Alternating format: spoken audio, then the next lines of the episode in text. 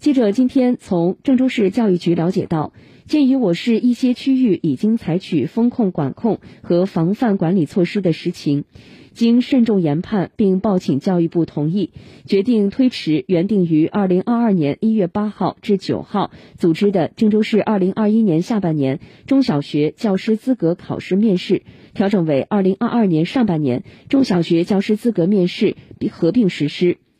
后续有关事项将会及时通过郑州市教师资格微信公众号另行通知，请考生及时关注。咨询电话：零三七幺六八八六八零三三。